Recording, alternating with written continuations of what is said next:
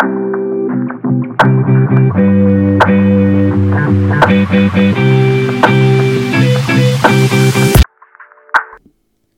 hello, hello. It's Coach Ty, and this is the Tiny Steps, Big Moves podcast.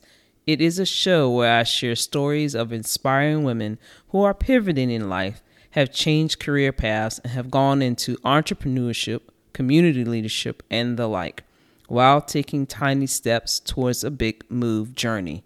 We hope the show is both inspiring and motivating with a sprinkle of faith built in. My Generation X crew, this is a show just for you. It is meant to push you to live more, give more, and be more. Be blessed. Hello, everyone. It's Coach Ty coming to you today with a quick yet very important special episode for Veterans Day. I say it's a bonus round or bonus for this month. I wanted to celebrate Veterans Day by highlighting the careers of women within the armed services, the Army in particular. As a veteran myself, there is certainly a deep sense of honor and privilege to serve among so many outstanding women veterans.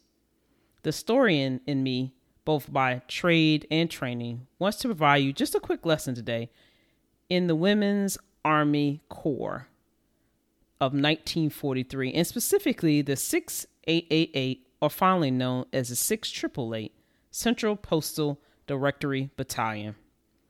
They made their mark on history as the first and only all black women's unit deployed overseas for World War II between 1945 and 1946. These women were recruited from all over the United States and its territories and possessed a myriad of career fields to pivot to the Army Corps in a time of the nation's need.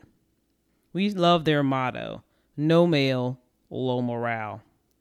If we fast forward to current times, the 6888 was presented the esteemed honor of the Congressional Gold Medal in 2022.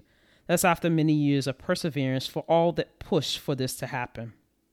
What a tiny steps to big moves journey. To learn more, you need to check those out. Check them out at the various websites to talk about women's history and the history of the Women's Army Corps. This is your mini lessons for today in honor of Veterans Day. Take care. Thanks for listening to the Tiny Steps, Big Moves podcast. Until next time, stay motivated and be inspired.